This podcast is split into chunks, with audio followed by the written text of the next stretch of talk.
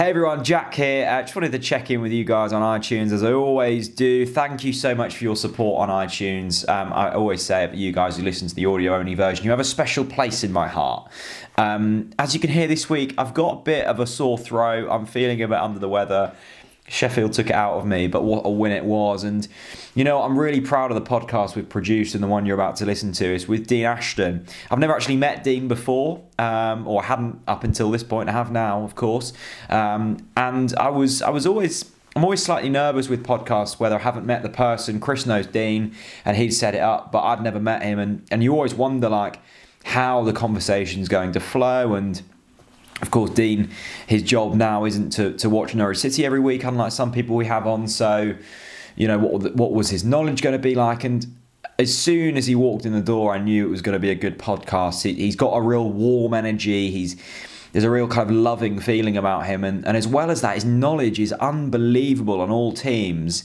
Um, you can tell he's done a lot of work on the championship this season. His, his knowledge of championship teams is impeccable, and and even with Norwich, I think he knows more about the current setup at Norwich than, than I do, and it's almost my job now to talk about this football team. So, yeah, I think you're really going to enjoy this. There's some there's some really nice stories of his time at Norwich. Of course, his his, his struggles with injury. Um, but a fascinating man is Dean Ashton, and a man who's who's gone to pretty much the top of the game. So I, I hope you enjoy this. Let us know. Uh, tweet us at Jack Reeves TNC and also at Chris Revo. Uh, and if you if you love Dean, then tweet him as well. Um, you can find him on Twitter, of course. I'm sure you all follow him already. But enjoy this. Thank you for the support, and, uh, and yeah, bring on another win at the weekend. See you later. Hello and welcome back to episode number 66 of the TNC podcast. And I'm incredibly privileged tonight to be able to welcome Dean Ashton. Yes, you heard that right. Dean, it's great to have you here, mate. No, it's an absolute, No, boss, absolute pleasure. Thank you so much for coming along. When Chris said that you were coming along, I thought this what a lovely opportunity this is to, to chat to someone who I looked up to throughout my throughout my childhood and sitting next to me tonight to, to go through a good time in Norwich City's What do you mean history. childhood? You're as old as me, aren't you? Well, yeah, I've just maybe have I aged slightly better?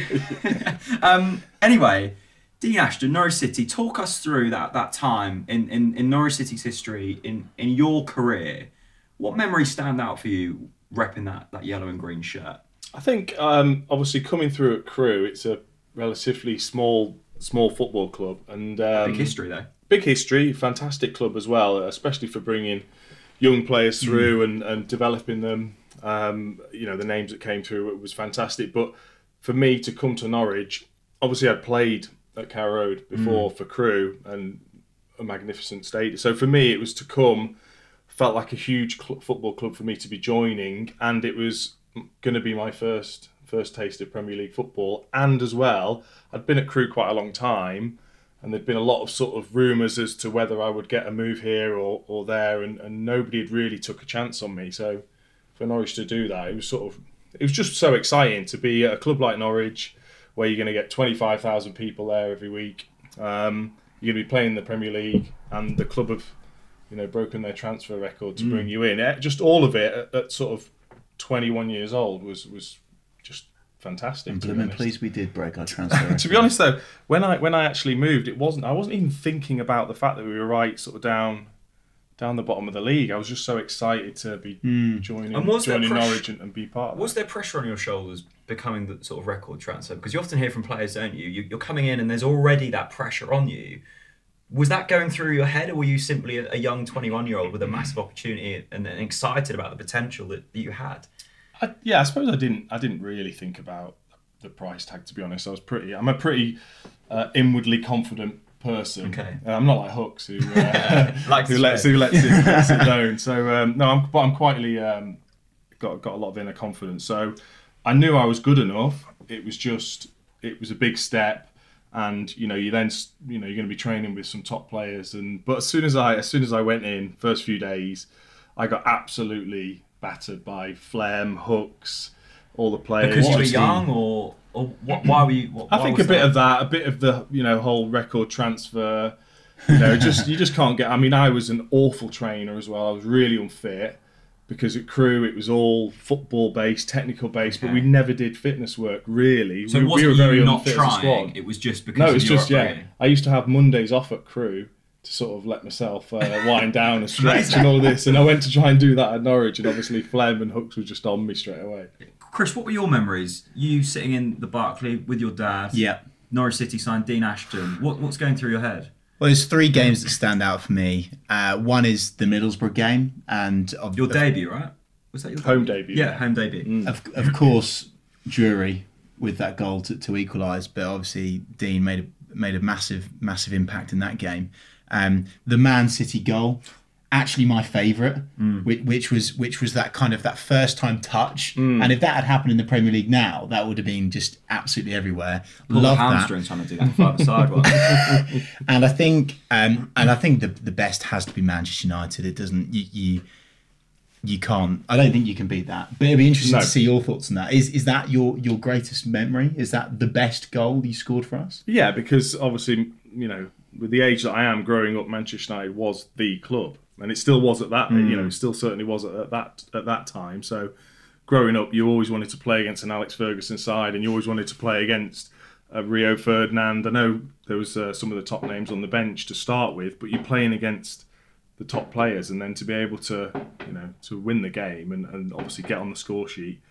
And um, and help Leon get his goal as well. It was uh, yeah, it was brilliant. What a goal! What a game! Loved it. I mean, how do you look back on that Premier League season? Because it didn't end how we wanted it to. You then gave us a chance in the Championship. I mean, fond memories from Carrow Road, or, or, or what could have been maybe for the club more than yourself. I think it's yeah. I mean, it's it's difficult. I mean that that defeat on the last day was just crushing. Yeah. I mean, it's we really felt as if we were going to get something out of the game, and and, and we You were made me we, cry we that were- day.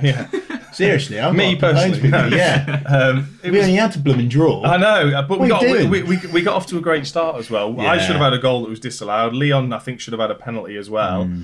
Um, we were a bit unlucky to start with, but then after that, I think obviously heads went down, and, and Yeah, the result, yeah. we, once you know you you're out of it, it was difficult, and it, it obviously got it obviously got a lot There worse. must have Six been- 0 but um, then obviously it, it was it was just a, it's a difficult part of my career because I'd spent a lot of time at Crewe, Yeah. probably longer than I thought I was going to. Suddenly, I got this taste of Premier League football.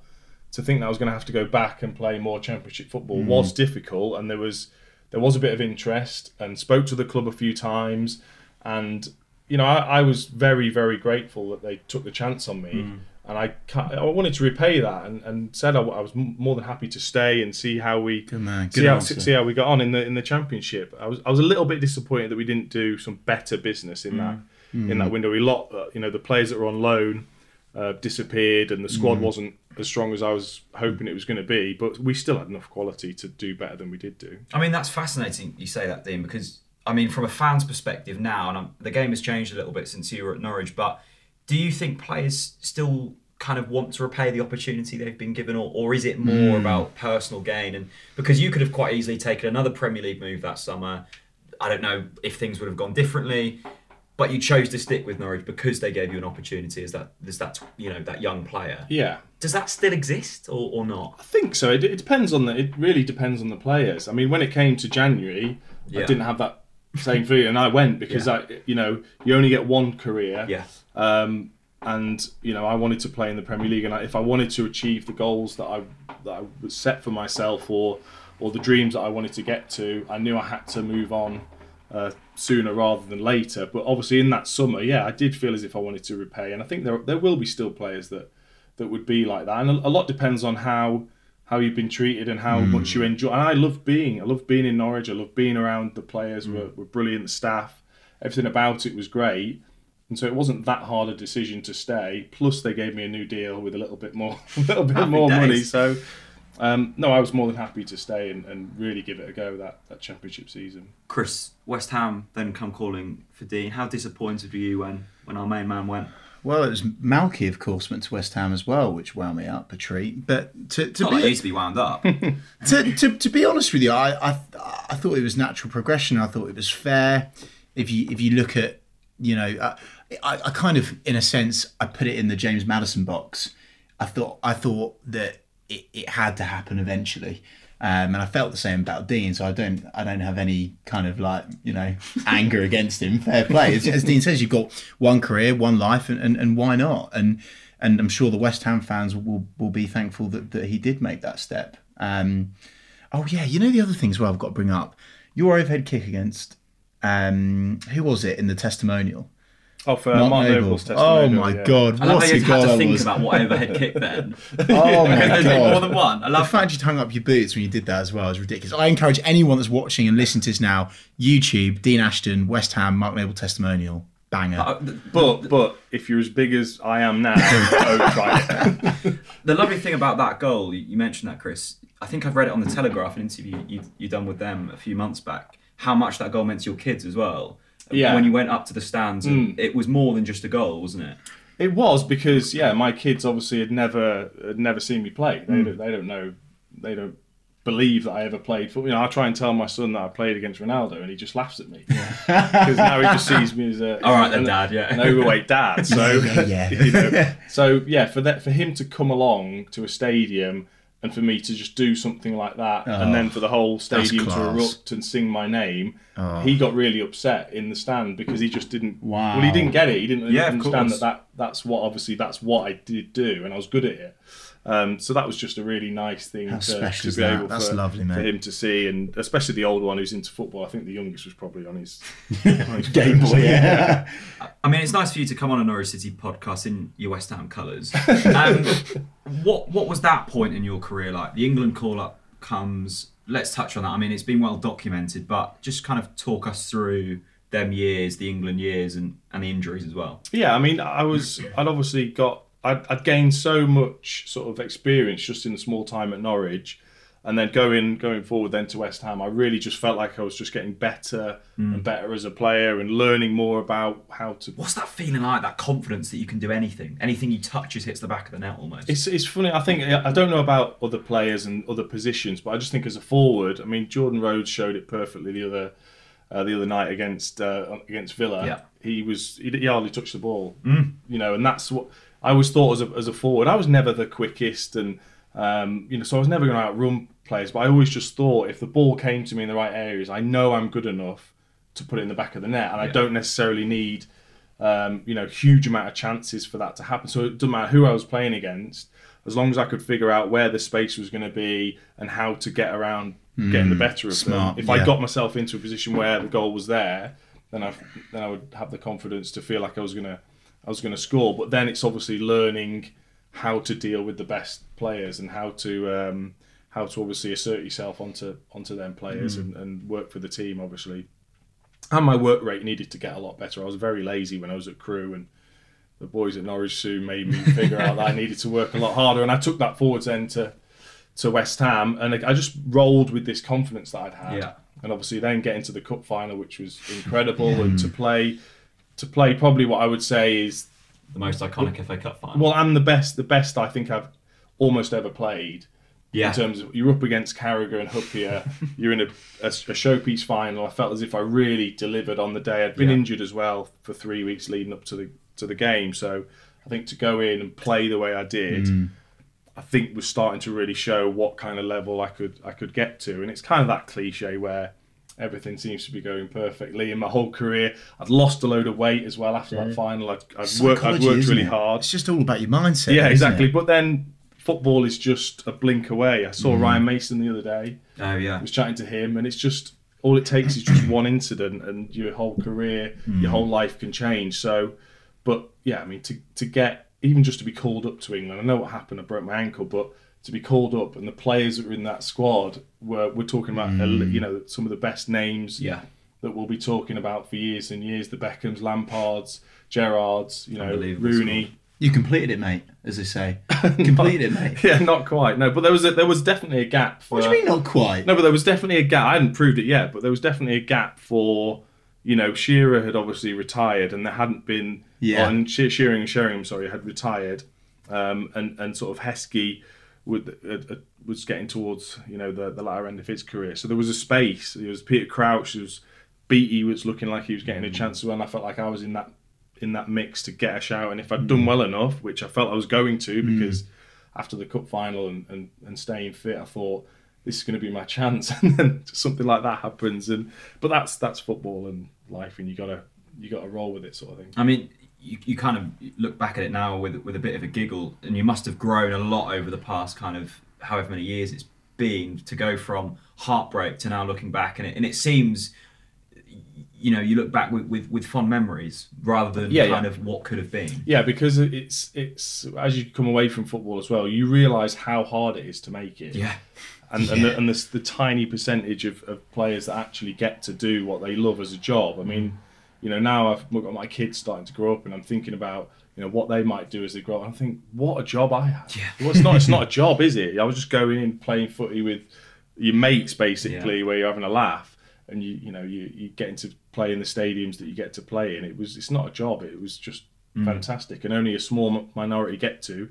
Got lots of mates that didn't make it for one reason or another um, and I did. So I think it's more got to look at that side of it. 100%. And you know, I, I can, I can, you know, I'm, I'm pleased with how I performed when I got got to that level as well. and, and Norwich City fans, I think we can both say, Chris, look back at your, your times with, with, with great memories. Let's move on to current day Norwich City. Chris, Sheffield Wednesday nil, Norwich City four. We were top of the table for what 24 hours, but we were top of the table. That sounds nice, though, doesn't it? A, a crushing away win. Fourth, I'm just, I am stunned still because I'm going into every game kind of cautious and saying it's got to end. Surely it's got to end. And going away to, to Hillsborough and putting in that sort of performance is very. It's, it's not like Norwich at all. Um, and I think that just is a, is a massive testimony to to how well Daniel Farke has done of late. Um, it's a testimony to how he set his team out, the the culture and style of football that, that he's incorporating. Uh, I think it shows togetherness in the squad. Um, what I'm liking the most, and we finally proved it in this game, is we can grab games by the by the scruff of the neck and bully teams and rip them apart. And I don't think we've done that yet under Daniel Farke properly. And I really did feel like we did that against Wednesday. I was on my way to, to Manchester for a rave. We won't talk about that, but I was I was actually on the train at the time, and I, I, I was watching Mario's Mario's penalty, and I was shouting and swearing, and people were like, "Oh my god, what is this guy?" And then when when one goes in, I give it the, the little fist, and the second, and I'm up on my seat. By the fourth, I'm literally running up and down the train, going, "Get in, you canaries!" And the train is laughing and joking, but it's brilliant, and I'm just getting this sense of togetherness and this energy. And even if you look back at, at these times, club, we had this this energy, mm. this there was just something special in the air. I, and I'm not over egging it. I genuinely believe right now, if if the the supporters and the players keep this togetherness, we can achieve the the, the arguably the impossible because we've been written off. The pundits have wrote us off. The fans have wrote us off. I, I'm st- I'm starting to believe now, and I'm being serious. And I know that you've told me not to get carried away, but I can't help it. You go away to Wednesday and win four 0 mm. They've got some big earners in that team. Big earners. That's a huge statement upon this league. Huge. You said a few pundits have written us off. This man right here may have done it at some point this season, not written us off, but and I agree with you, Dean, when you said I think you said this on, on the EFL show on, on Quest with, with Colin Murray. You don't think this team has enough depth in it to, to sustain this form, the fourth best um, form side in Europe at the moment. I think only PSG, Juventus, and Man City are, abo- are above us. Um, we've picked up 25 points out of the last 30 available. Can we sustain it? Well, I mean, they, they've shown they can certainly sustain it recently. And the reason I said that was because they were winning games by the odd goal. They were having Correct. to come from behind. I was thinking Correct. you can't do that every single every single week, but they have managed to do it. And, and especially with that 4 0 victory, it has kind of, like you say, made a bit of a statement to say we're a seriously dangerous side. And again, I mean, again, it, it, it was it wasn't until the second half that we kind of really really came alive. But uh, the other reason I say that is you have got young players that are coming through, and Yes. it's really hard to expect them to stay at the levels that they are. I mean, they've been fantastic, the two fullbacks and Campbell as well, who's come in. But even you look at Buendia's very young, um, Paslak's very young. So you've got a lot of young players that can be inconsistent, but clearly the confidence is just flowing through the whole squad. What did Grant Hanley getting injured? Was that a mini blessing? Because the two centre backs have been Yeah. absolutely Here, here, here. superb. Yeah, Um, and you've managed to keep a quite a, a, a solid sort of team, especially that back four's been uh, stayed together. So I just again, you worry if, if mm. there's the odd injury or mm. or suspension at the back, how's that going to affect mm. the team? But at the moment, whoever whoever keeps coming in is delivering. So I mean, I watched them against Preston in, in the early part of the season. Honestly, it was awful. It was, Yeah, It it was, was awful to watch. It It was, was very much like last season where Yeah, there was lots yeah. of possession, but now that confidence with the young players and the Mm. players that have come in and that real competition for places is is, is what you need. Um, I mean, I really do hope they do continue because it's, it's actually great to watch now. Oh, 100%. And Chris, what's changed? Because Dean brings up a good point there, and it, it was one that was frustrating me so much. We go back to that Preston game, and admittedly, we won that. But there were so many times last season when the, when the play was so pedestrian, it was slow. And it feels like since Ipswich away, when I said if we didn't win that, Daniel Farke has to go, and people have certainly reminded me of that comment. Um, Fair enough. You can't lose to the, the worst team in the league. No, that's fair. But what has changed since since that point? I think I think it was Borough after then, and then and then since that moment, we've gone on to pick think- eight wins out, out of ten games. I think just w- consistency in the championship's obviously key.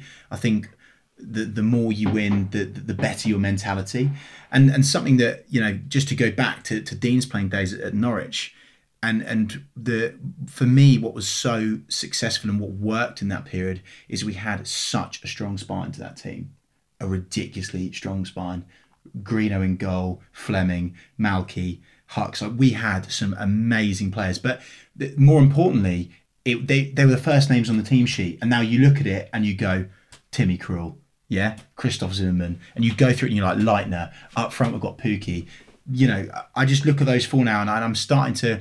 Look, I might be getting ahead of myself. I, th- I think I might be still, but I'm finding it hard to resist. So I, th- I think that's the key point. I don't think. Um, I think quite clearly the tempo has been worked on in training. I think quite clearly, I think Leeds might have given them a kick up the arse. Actually, I think it might have bred some some jealousy perhaps because Leeds came to Carrow Road and they schooled us. They played us off the park, mm.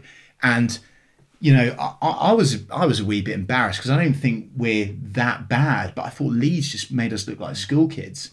But since that game for me was the game that I think kicked them up the arse and made them think, actually, why can't we play football like that?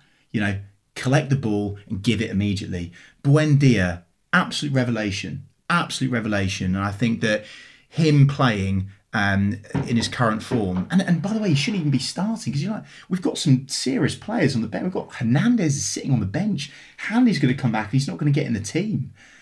For me, there's just nothing but optimism. I, I, I can't.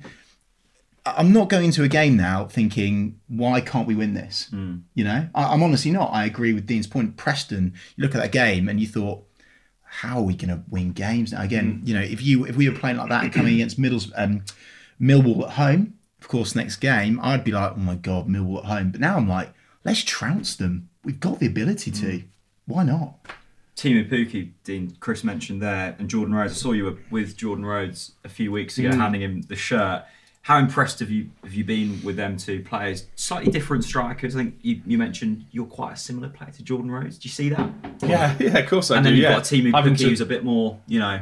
Yeah, I mean, all over Poo- the Poo- shop. yeah, exactly. Pukki will come a bit deeper and get involved and make a few more late late runs into the into the box, and, and he's not quite as physical as Jordan. Rhodes. Jordan's having to mm, jump for every ball, fight for everything. He looks tired in a lot of the games because he's having to do that work for then. And nowadays, with that with that lone striker role, you have to do a lot of unselfish work and take the hits for the wide players to be then running in behind you and across you. But what he has got is he hasn't got electric pace like I never had. Um, he's not the biggest either, but get the ball in the box in the right areas and he gets a chance. The second goal against Villa shows what a great player he is and what a great striker he is because that's just an instinctive hmm. finish that not that many players can have. And Yeah. he's shown in the past if he can get on a run, he can get you goals. But Pukki has really, really impressed me. I mean, his rec- Surprised you? well, his record wasn't that wasn't bad. If you look at his record at, at Brøndby, hmm. it wasn't that bad. You know, he's hmm. pretty much one in two uh, last season, and it was better than one in two the season before. So he's that's a that's a fantastic record. If you're getting better than better than one in two, if you get one in three, you're not bad. So he he's, he clearly knows where the back of the net is. But um, again, when he first came in, I wasn't quite sure that he would be able to lead the line. But again, with the confidence of the other players and the movement around him, again, when he finds space, he's, he seems like a very, very good finisher. And great to have two strikers fighting for, for places. That kind of gets the best out of you as a striker. Because we've missed that in recent years, Dean, haven't we? I, th- I think that's probably been our downfall. we haven't had an out and out goal scorer. No. which, which is which is tough. I mean, Nelson Nelson Oliveira is a goal scorer. There's no doubt, but he's lazy, and so he doesn't give you. If he's not scoring goals, he doesn't give you much for the team. Whereas the two at the moment, even if they're not scoring, at least They'll they're giving hard. you mm. something as that centre forward, which you have to, which you have to give. What have you made of, of, of the man management of Nelson Oliveira? We had Na- Nick Manchester on last week who who said he didn't feel that Daniel Farke could kind of control, not control, but didn't want the, these big characters around the dressing room. Have you ever been in dressing rooms where there's been a bit of a fiery character? You know he can deliver on the pitch, but it proves a bit of an issue for the manager. And, and how how is that kind of relationship between player and manager? Um, I mean, Craig Bellamy's been known to be a difficult man to handle. Freddie Ljungberg quite was because of the reputation he had, and he didn't quite have the commitment that was required. I think what's difficult with any player um, is, I mean, people sometimes think from the outside and ask me about hooks and say, well, was he a bit of a nuisance because he's so assured of himself? But actually, deep down, he was very much about the team. If you look at his assist rate, he's incredible, very, very unselfish, considering the ability he had. He could have probably gone on his own many a time. Uh, was very, very unselfish. During the, you know, in training and what have you, he could, he could rub people up the wrong way, but he, mm. he was the type of player you wanted, and that's I think that's Nigel Worthington knew how to get the best out of him. Would mm. allow him to would allow him to have some banter. Even Hucks would even cane Nigel as the manager, Really? just just out of with with banter, which was great, and he allowed him to be like that because he knew that would get the best. So it's about the manager knowing whether he can allow a player to to be like that if mm. it's going to be okay for everyone else. But the minute that it annoys other players, so if it, I don't know this for sure, but imagine if players are looking at Nelson Oliver and thinking, "Well, hang on, you're not really putting the effort in. You're trying to, you know, you, you're making out that you may be better than you are and not towing the line." Like I said, I'm not. Yeah, yeah, This is not. Uh, I'm not quoting anyone, but if that's the case, that can be difficult, and sometimes you just need players out the way if they're not going to be part of what you want, and that clearly has to be the case.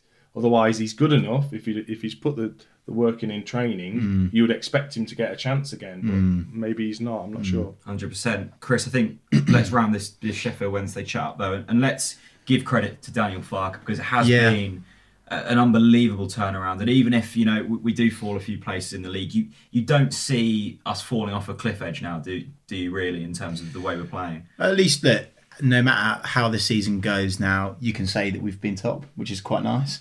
Um, I I, st- I still expect us to get playoffs. I just think we're good enough.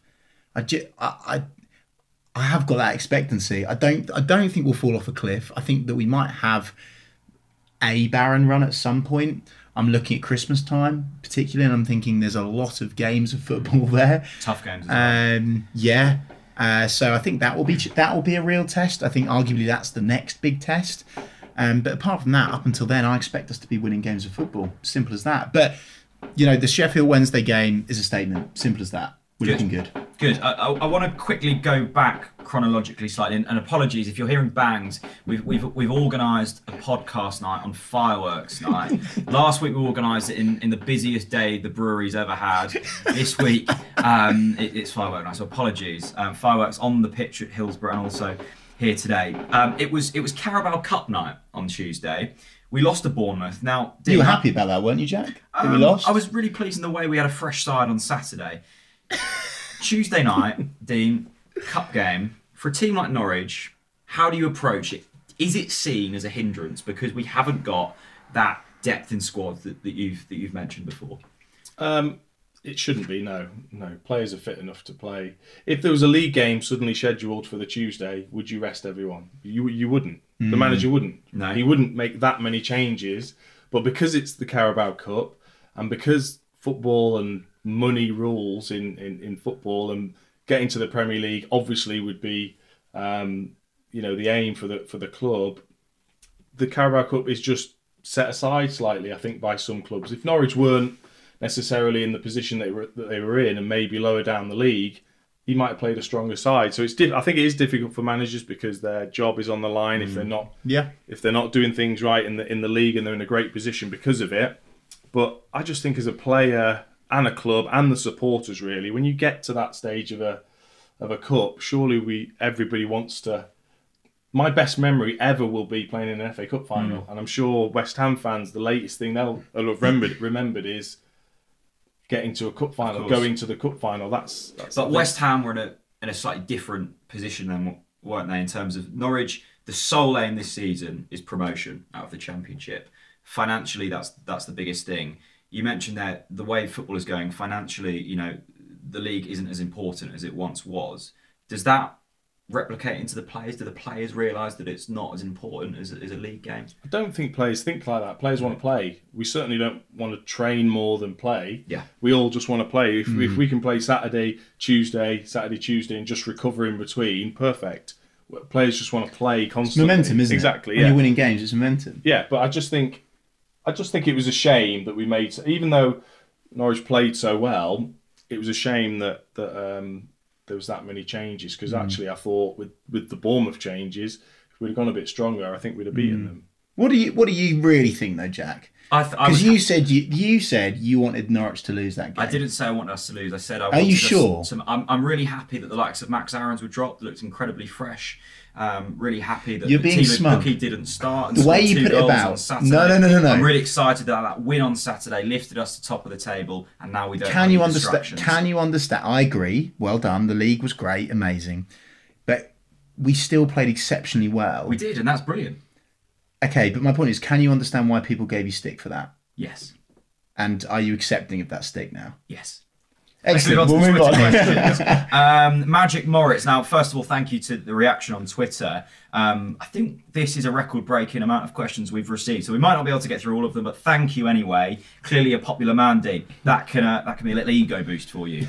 Magic Moritz asks penalties. Roll it into the corner Ooh. or blast it down the middle. Now, I kind of want you back to, to take some penalties because Mario Vrancic can't take them. Jordan Rhodes can't take them why is it so difficult to take a penalty? Well, it, it shouldn't be unless you unless you're just trying to be clever and, and, and have a have a battle with the goalkeeper in, in terms of seeing where when he's uh, the best penalty takers. You have to look at the best penalty takers, and that was Shearer, Rooney. Le Tissier, um, Ricky Lambert. If you look at the, the best penalty takers, What do they do? they do? don't faff around.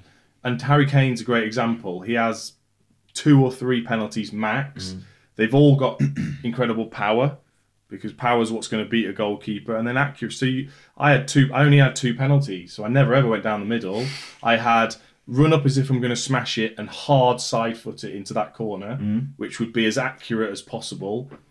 And I never missed that side. Nice. In all the penalties I took that side, I never missed. And then there's the one where you just run up and just look at contact and aiming for that for that side, which is the two I missed, which was one for Norwich against Re- um, I think it was against Reading. Yeah, I'm home. furious about that. Still, Yeah, still I'm past the post, but so that one's a bit more difficult, I think, than the just the straight. But it's just about getting two or three penalties and going with um, going with power. Here is the secret sauce, and Dean's touched upon it already. And Southgate nailed it, nailed it. Right, you've got to own it. Yeah, Mario Vrancic fannied about, he didn't own it. Hmm. Jordan Rhodes fannied about, he didn't own it. Shearer, he owns it, he smashes it. Yeah, that's exactly what you've got to do. That's the secret sauce.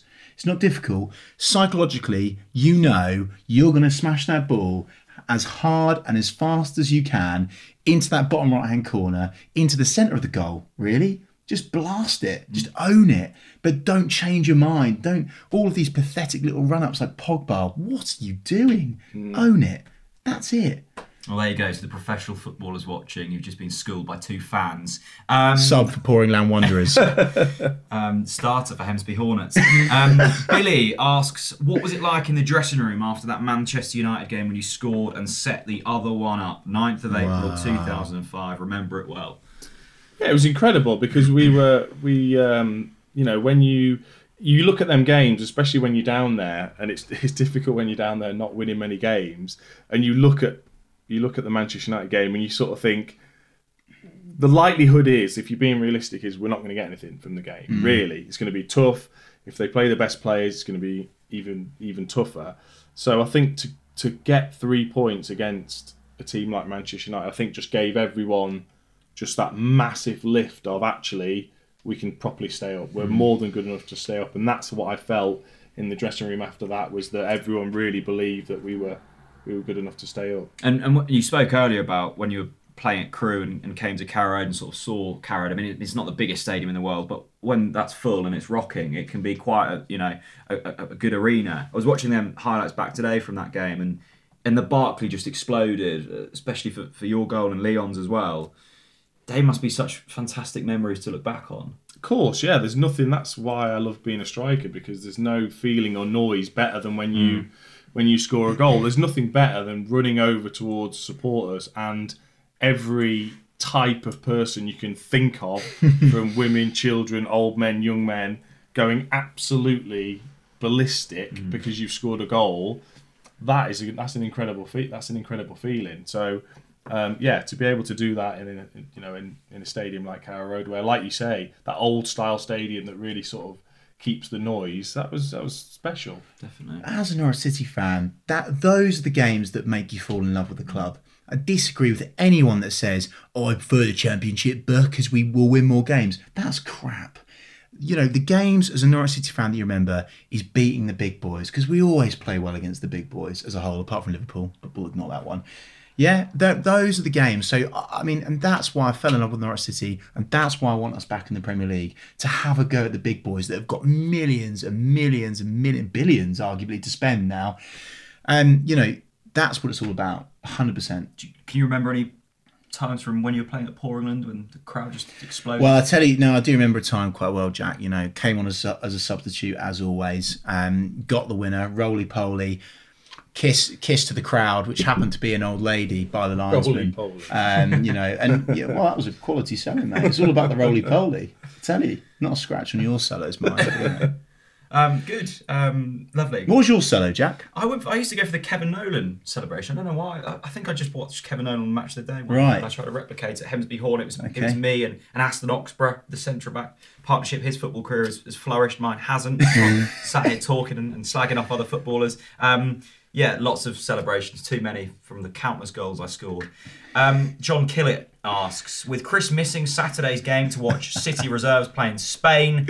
Which position does Dean think City could strengthen our squad in January, just in case anyone catches Chris's eyes over the weekend? Right, just to fill in our viewers, Chris, you're missing Norwich Millwall this weekend Yeah, I'm going on a scouting mission. for some small team in Spain.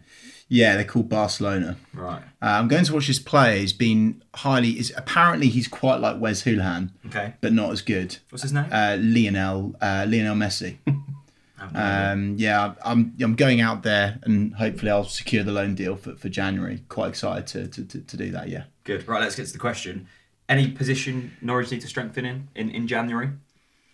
Um, I would say midfield. If I if, any position particularly, I just think still, you know, I think we we could still do with more of. Um, I think that that number ten role is still up for grabs.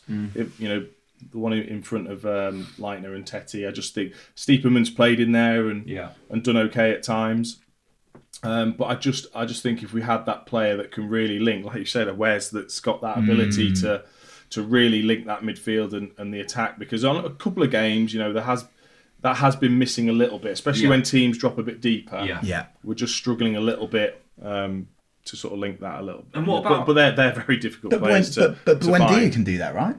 He can, yeah. Yeah, Cantwell could do that. I think if he Cantwell's was been given. flying. What about the strikers? Do we've got two strikers at the moment scoring goals? That is fantastic. Am I being greedy to say we possibly need a third? I know we've got Dennis Srbeny scored at the weekend. Striker. I mean, obviously, another striker would help. I don't necessarily think that's um, something we particularly need because there, there's goals. There's goal. There's been spread around Yeah. a lot of players um, in this in this Norwich team, and I think the way we play is difficult for a striker. It's not Yeah. easy for us. You know, having watched Jordan and Pukki, it isn't easy for them. Um, Could that be our Because- downfall?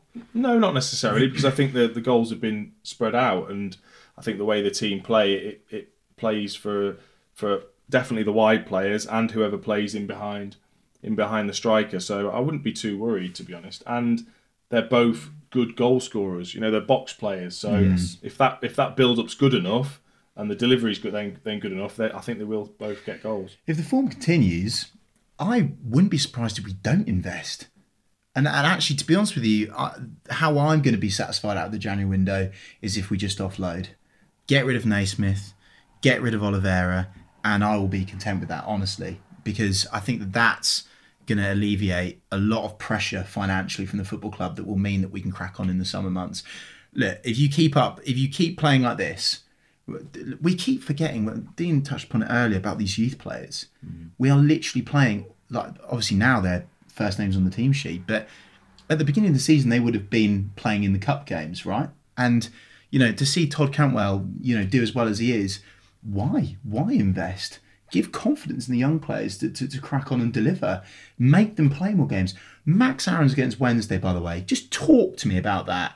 Absolute dynamite from him. He he is a million dollars. And actually, another really important part about the, the January window is we need to seriously protect these players because Max Aarons, Jamal Lewis, the Premier League big boys will they will be knocking on the door, and I hope Webber's got that door locked shut. That was a fantastic segue, Chris, uh, because Tony asks, um, Dean, do you think Max Aarons or Jamal Lewis will get sold this January or next transfer window?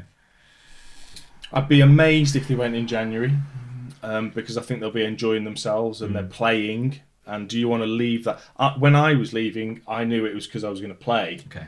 Uh, you know, it, it, would be incredible if they were to be bought and play straight away in mm. whatever team uh, was was was going to buy them. So I think and I, I, would advise against them leaving as well because I think at the moment playing regularly. I hope you're listening. You're in the spotlight. You're in a team that's doing well. It's got a chance of promotion. Yeah. To be part of something like that would be a, an incredible experience for them.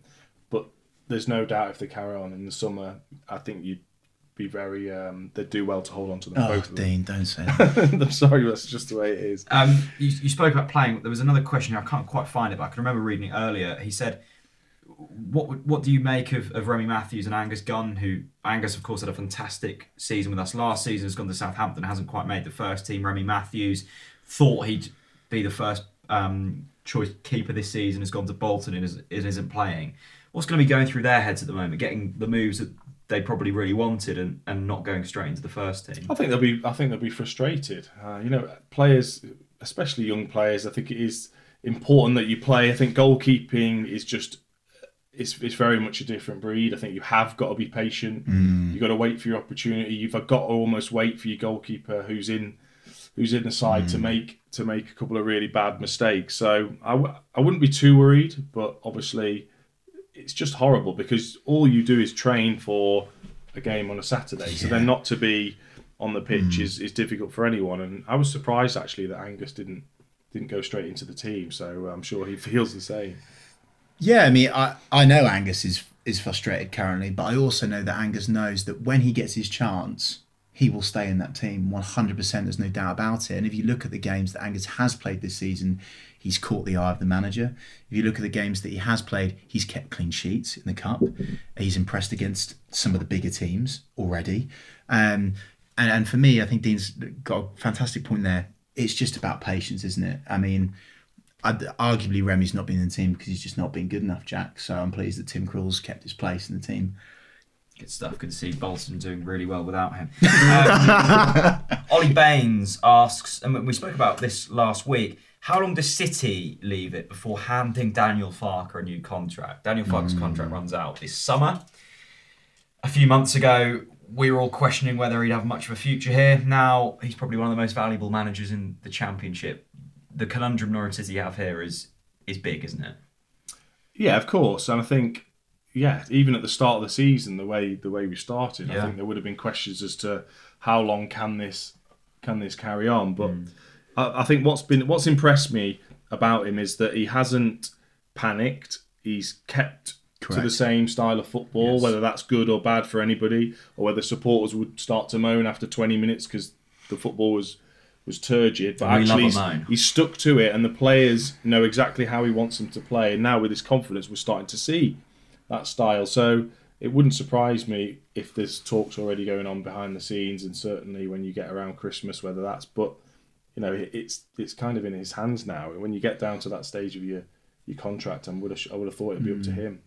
Chris, you said last week you wouldn't hand him a new contract right now. Has that changed? Yeah, I wouldn't do it right now. I wouldn't. I, th- I think I think it would have to go horribly wrong for him not to be handed a new contract. Uh, I think he deserves a new contract. I just think it's a bit early. Um, have we peaked too soon? Some of the sceptical Norwich fans might say that. Um, for me, I just I, I'm still just being cautious. You know, Christmas is bloody tough um, for, for any football team. Um, so look, if we can get through Christmas unscathed, still in the playoffs, one million percent get give that man a contract. What I like about Daniel Farke right now is he just seems to get it. He's just doing all the right things. He's learned from his mistakes last season. It was too pedestrian last season. We weren't direct enough last season. Um, you know, we weren't taking our chances last season. Um, I, I think it's such a small thing, and, I, and I'll keep mentioning it because I keep wanting him to do it, and it seems to be working. It's so good that he's just coming over to Norwich fans. He's shaking all of the players' hands. He's coming up to Norwich fans, last man off the pitch, and he claps those away fans. And that is a million dollars. That is exactly what you want your manager to be doing. And I think that, look, as long as he keeps it up, it's amazing. And I love that Farke as well. You've converted me, Daniel Farke. It's interesting you raise that point, Chris, and I think it's a it's a big thing in, in, in terms of players coming up to the fans at the end. Daniel Farke, especially, he, I don't think he'd done it last season, but he's really kind of embracing the fans at the moment. When you were playing Dean, did you understand the amount it meant to the fans in terms of that little applause at the end goes so far? No. you didn't. had no idea. No, I mean, I think I, I always found it difficult anyway because I wasn't a supporter as a kid. Right. So I didn't support anyone. I didn't go to football as a kid. Why I was that? Because none of my family were, in, were into football. So I never. It's not like my family took. You know, you might have your uncle or your brother or your dad certainly or your mum um, take you to football. I never had that. So I never really got a fan's mentality. I didn't understand why that would ruin people's weekends, ruin their week it does. and, and consume them the way that it can do. I never, never ever understood that. Um, but I always wanted to be respectful in terms of, you know, going up to supporters that had travelled certainly. But if if I was in a mood or I hadn't scored or we'd lost or whatever that may be, that it sometimes it, that'd go out of my head. It wouldn't. I wouldn't think, oh, I need to go and make sure I go over and see the supporters that have just travelled. Now I've finished. I understand. Interesting. I understand what they sacrificed to travel, you know, a full day's worth, the cost of what it to come and just watch us play, and then we just turn around and leave the field because we're in a mood because I haven't scored. I understand now that that's the wrong thing to do, but you're in a little bubble as a player, and, and it's uh, sometimes you forget that. And now I've come out of it, I realise that I was probably not the best. I respect. I, res- I that sense. hugely respect you for saying that, Dean. Hugely. And what is um, what what's really interesting is I actually think that that probably helped your game because I, I think that it gives you that ice cool kind of like actually there's just no pressure because I'm going to be annoyed with myself. I'm not annoyed for Mm. others. It's my responsibility to perform, and I actually think that probably helped you. But I respect you for saying that because that's that's. But now, now I've now I've finished. You you realise how special them times are, and actually, Yeah. if nobody turns up, what it what is it? It's just you you playing Yeah. a game of football with nobody there. Yeah, yeah. It's obviously the supporters that make it. If you score at Sheffield United away, and there's a pocket of 1,500, 2,000 fans that have made the journey up, that should be special, and you should you should Mm. enjoy that with them. Um, but you you forget that as a player sometimes. It's only now. now Take I've- note. Now I've Take note. That's really You can, interesting. you can appreciate it. Um, Jonathan Parker asks if Dean could have his football career over, what would he do differently? I'd be fitter. I'd eat properly. I'd train properly. I was. A What's dis- the worst grub you had? I was no. I was a. Dis- I was honestly. Go on. I was a Go disgrace. on, give me your worst meal. well, I, I had a, I had a curry every Friday night. Oh, jeez. When I was when I was at Crewe, I write that. me and me uh, with the family. What's family, your go-to curry? just a chicken balti. Chicken balti? Yeah, yeah, nothing too hot. you know, if I've got to play the next day, you can't Yeah. go too hot. Yeah. that was for Saturday night. you don't want to be doing a Jason Yeah. Puncheon, do you? No, she wouldn't know. no, and um, and also I, you know, I was drinking a lot as well. I'd go out Saturday night. What's your go-to drink? Oh god, it used to be uh, half a lager and a Smirnoff Ice mixed in when I was Wow. when I was a bit Goodness younger. gracious, I did not which is expect pathetic, that. yeah. But now it's just a fresh lager. Yeah? Now I've grown up a bit. Sm- Smirnoff and beer in one. I think I've never heard of that. I think that might have Problem to be the I've got, title I've for got, this I've video. got, a, I've got a sweet, sweet tooth. So, What was the go-to club if we're going down this route in Norwich? oh, it was Mercy. That's where, I, that's where, I, that's where I met my wife. Who was it? Wow. wow. I Yeah, yeah. She, Hello? She, um, VIP? she- yeah, she used to have the clipboard letting people in. Oh, right, yeah. okay. So yeah, There you go, She obviously She let you in that night. Take no, no, she note. custard pied me early on, but then she was told she had to let us in. Amazing. It was Yeah. clearly the Smirnoff and, and the and the beer Yeah. that done it. Did. Eventually, yeah, once I went in and got got a couple of them down my neck. Then she Anyway, so you would anyway, so you would you would be a bit better with your diet and your fitness. Oh, totally. Yeah, like Yeah. I said, when, once I got to Norwich and you, you know Hucks and Flem and all the likes mm. were taking the mick out. I mean, I realised how fit they were because they were training properly hmm. and eating properly. I thought, well, what I've been, I've been waste, I've wasted five years of my career hmm. not eating the right things, and I was, I'm big anyway, so I, I needed to be trimmer and fitter. And as soon as I realised that, that's when I went from Yeah. being a good player to a, a really good Fair player. But it doesn't strike me as the fact you were doing it because you, you could and, and you knew it was wrong. It, it kind of feels like you, you lack did of that, but- education. Yeah. yeah, yeah, exactly. Yeah, again, at Crewe was fantastic. It was about the football, but they were probably a bit behind in terms of nutrition Mm. and fitness. That that was only just coming in towards the end of my Crewe career, and um, yeah, that'd be the only thing I'd probably change because I think it would have made a difference to, to me as a player. Stay off the balties, kids. Get on the Balties. Um, saluting Srbeny asked, now this, Dean, just to fill you in, this is a man who's made an account solely around Dennis Srbeny. He, he loves the man. Um, he asks, can we get through this podcast without Chris dissing Dennis Srbeny? Surely got to be praised for a goal 43 seconds after coming on at the weekend. You know, I, I think I should carry on. I think I should carry on dissing him because he keeps delivering. The more I, the more I diss him. I mean, look, put it this way. I've ju- I've got this I've got this this fantasy, Jack. Oh, God, Okay. I don't want to know. Ipswich come to Norwich, and Dennis Srbeny scores in the 90th minute to win the game against Paul Lambert and celebrates in front of him. Oh my god! I just he, this everything about Dennis Srbeny says no, it's not going to work, but it does. And I had a little giggle to myself. I was watching the highlights, and even still, like you know, give him his due. He put the ball in the back of the net. It was an awful finish. He still managed to almost bugger it up. Now we can giggle now. He put the ball in the back of the net. He gave it the salute. I didn't see him smile still. But look, long may it continue. Is he fit to wear the icon hat? That's the question that I want everyone to answer in the comments of this video. Is Dennis Srbeny fit to wear the icon hat now? Well, let's ask Dean. Are you a fan of the snapback? Do you like a hat? Can you wear a hat? Have you seen my head? Are, you- are you saying you Look at want the to? size of it. No, Are you saying you want to cover the baldness? No, you- no, I can't. It won't fit properly. Even the big one, even the big snaps Yeah. don't fit. They like squish into my big If head. you were a footballer and you were What do you mean? If you're a footballer? No, no, no, no. I was a. If you, were, if you were playing right now, right, Yeah. and say and say you were substandard, below par, yeah, yeah, would you walk around wearing an icon snapback? It says icon on the front. I would if I because every player thinks they're quality. Thinks they're an icon. yeah, and they think every single player thinks they're Have quality. you Okay. seen the icons? Dennis Srbeny will think he is the, beast. nuts. Yeah. Oh, he will. There's no doubt. Well, he is. But he is, though, isn't he? He is Tim- now he scored. I mean, This look at the that. icon hat. Look at that cap. It's strong, isn't it? He's You're loving it, pulling yeah? it off. Yeah, absolutely. Well, at, at least I, I must admit, I think the icon snapback is better than Timm Klose's Insta crass snapback. What is that all about? Look, fair play, Dennis Srbeny. What a what a performance! Just a quick one, Dean. Man bun, yes or no? um, of course. Oh, really? Yeah. I wasn't expecting that from But you. I haven't got hair, so if you can You do stuff with it. hair, God, I'll be You've got all a lovely over it. beard, though. It's Yeah, fine. thanks. Yeah, You- that's the only rock- thing I can grow. you rock it nicely.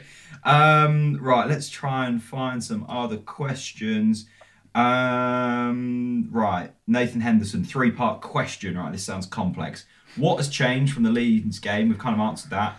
What do you think we will win the rematch against Leeds in February? And Leeds, will Leeds bottle it? Now, you've been on Quest a lot, watching all of the EFL. What have you made of Leeds this season? Bielsa ball, as they like to call it. Um, I've been I've been well impressed. Yeah. Yeah. yeah, To be able to, there's still a lot of the same players from last season. So to be Mm. able to implement the style, but what's impressed me is their work rate. I don't know whether you've seen the, Yeah. the video where Yeah. there's about seven players all. It's like a pack of dogs. Yeah, exactly. All all chasing back um, against Wigan. That just shows that clip alone shows you what the manager's done. Yeah. And if they keep that mentality, then I think they, they will go up automatically with the quality that they've got. Kemar Roofe obviously is um is is a quality player, so um, But it I comes back and- keep them fit and Hernandez, they'll that'll be great. And you've said it about Norwich. I've said it about Norwich. The squad. We've talked about it a lot on this podcast. Leeds have arguably got a thinner squad than Norwich, playing arguably a more high intensity style of play. Can they sustain what they're doing, or will Leeds be falling point. apart again? it's difficult. I think when you're saying falling apart, I think that's you. I think we're talking more about a mentality thing. So Okay. as long as they believe in what the manager's doing, which they seem Mm. to be, as long as they, fitness wise, they can keep it going. I don't see why they won't overpower most teams, and I think that's what we're doing at the moment. We're overpowering teams with mm. our mm. fitness levels in the mm. second half, with the way Yeah. we're keeping the ball and making them work. And as they're tiring, we've got young players like Max Aarons that made Sheffield Wednesday look as if they were running in treacle the way he just burst down the right because he's he's young, he's got the fitness levels, and because we've kept the ball for for most of the game, they're tired, and that's where we're making the most of things in the second half. Definitely, hundred percent. Right, let's quickly look ahead to this weekend's game against Millwall. They sit mm. nineteenth in the table, lost to Brentford at the weekend. That was Thomas Frank's first win in charge at Brentford. Surely got to be another win, hasn't it, Chris? I, it's got to be. It's got to be. And, and again, I, I go into this game of, come on then, boys, prove it in front of the home fans. Prove it. Let's smash another team in front of the Barclay. Beautiful. Yes, please. Do it. Deliver. and and Dean, confidence will be high after. You know, the argument has been this season, we're only winning games by a one goal margin. You go to Hillsborough, 4 0 win, you come back to 26,000 in front of Carrow, and players going to be up for it, aren't they? Of course they are, yeah, and they're going to be looking forward to the to the game. You know, when you're winning games, you just can't wait for the the next one to come around. Um, Mill, it's not going to be it's not going to be easy because they'll have watched how Norwich have been playing, and they'll have a tactic to try and stop them, and they'll probably play deep and try and counter like most teams probably probably will do. Um, but the only thing I would say about Millwall is it's unlikely that they'll go for like three at the back, Yeah. five across the middle. It's unlikely they'll play like that. They tend to be a more 4 4 and play with two strikers.